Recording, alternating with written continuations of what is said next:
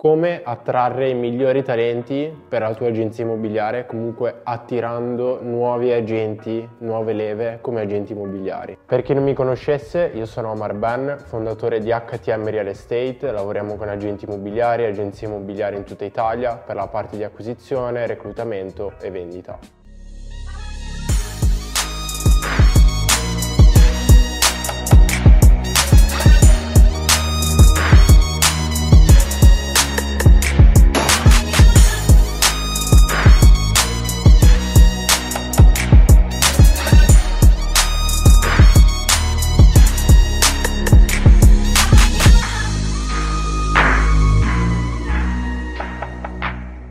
Oltre alla scarsità di acquisizioni, davvero tantissime agenzie sono sempre alla ricerca di nuovi agenti immobiliari e addirittura tante agenzie hanno anche il problema di avere un altissimo turnover. Migliaia di persone vanno fatti colloqui, cercare di convincerle a entrare a far parte perché ci sono grandi opportunità di guadagno, ormai tutti dicono anche qui le stesse cose. All'interno delle agenzie che non funzionano neanche tanto bene, addirittura ci sono persone che entrano e escono nel giro di una settimana settimana. Sono cose che possono capitare, ma ci sono anche altre cose che possono essere troppo ricorrenti rispetto a magari una cosa occasionale. Tante agenzie che hanno un problema e non se ne accorgono, dando la colpa anche alle altre persone che magari non sono serie, anche loro dall'altra parte. Quindi come possiamo attirare però le migliori risorse, magari ragazzi giovani, come magari persone che hanno 20 anni, 21 anni, ma anche 25 anni, che vogliono davvero intraprendere una carriera come agente immobiliare e continuare a crescere nel tempo appoggiandosi a una sola agenzia senza saltare ogni volta da un'agenzia all'altra. Quello che noi abbiamo fatto è analizzare anche le migliori agenzie che ci sono là fuori e analizzare anche i nostri migliori clienti che magari hanno 10-15 agenzie in tutta Italia, quindi hanno varie filiali e funzionano tutte molto bene. Quello che noi abbiamo visto è che principalmente ci sono stati degli step che hanno fatto queste persone, questi imprenditori, prima di sviluppare magari altri talenti e prendere altre persone. E la prima cosa principale che loro hanno fatto è sempre diventare la persona che loro vogliono assumere come collaboratore. Prima ancora di dire apro l'agenzia, prendo 20 acquisitori, facciamo 20 incarichi al mese, facciamo 10 vendite a, al mese, quindi siamo tutti felici. Prima cerca di diventare il collaboratore che tu vorresti avere all'interno dell'agenzia. Cioè, se tu stesso non fai un volume di incarichi, un volume di vendite all'anno, l'anno che è soddisfacente, quindi magari fai 20 vendite l'anno e comunque prendi boh, 30 incarichi, perfetto, sai che guadagni magari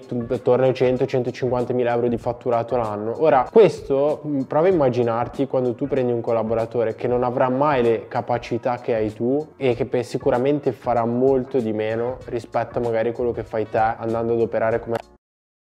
Ehi! Sei un agente immobiliare e vuoi acquisire minimo 6 incarichi di vendita in 90 giorni?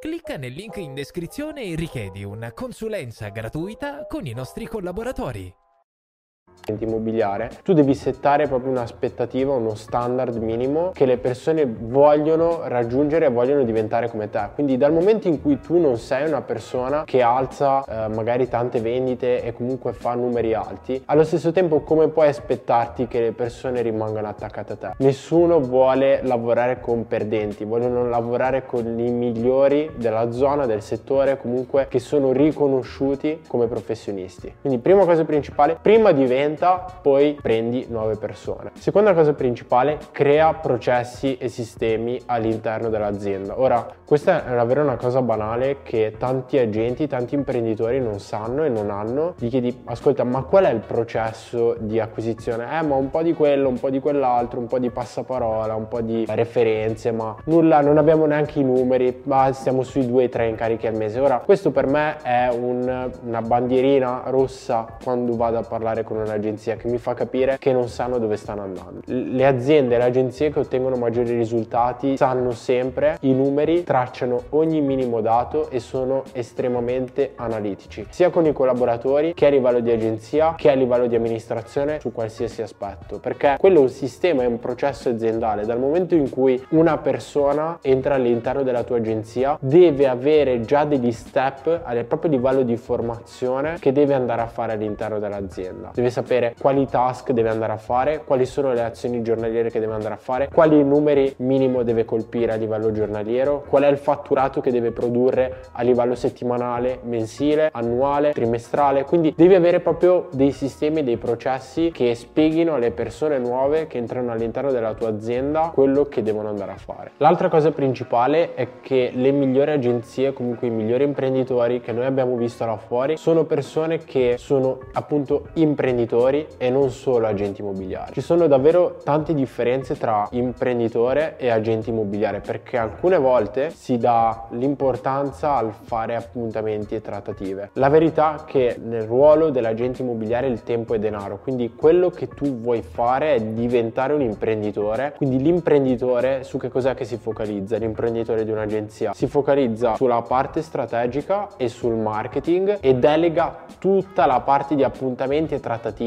ai collaboratori. Cioè sono gli altri agenti sotto di lui che fanno tutto e lui non è più un agente immobiliare operativo, ma è proprio una persona che gestisce tutte le persone, gestisce i processi, i sistemi, la parte strategica e il marketing. Poi magari fa qualche operazione perché magari ha dei clienti affezionati, ma non è il suo focus principale. Il suo focus principale è far crescere l'azienda e guardare e pianificare quello che sono i prossimi step. Comunque queste sono tutte cose che anche livello di reclutamento noi ne abbiamo parlato all'interno di Agenti Immobiliari 2.0, che è la versione digitale del nostro libro che trovi anche qui sotto nel primo link in descrizione, dove ti consiglio di andartela a vedere perché già lì hai un'infarinatura maggiore su quelli che sono gli strumenti migliori anche a livello pratico per il reclutamento. Nel frattempo io ti invito anche a lasciare un mi piace, iscriverti al canale, lasciare un commento, dici che cosa ne pensi, se hai mai avuto questo tipo di problemi in passato e come l'hai risolto perché potrebbe essere d'aiuto alla community. Nel frattempo noi ci vediamo in un prossimo video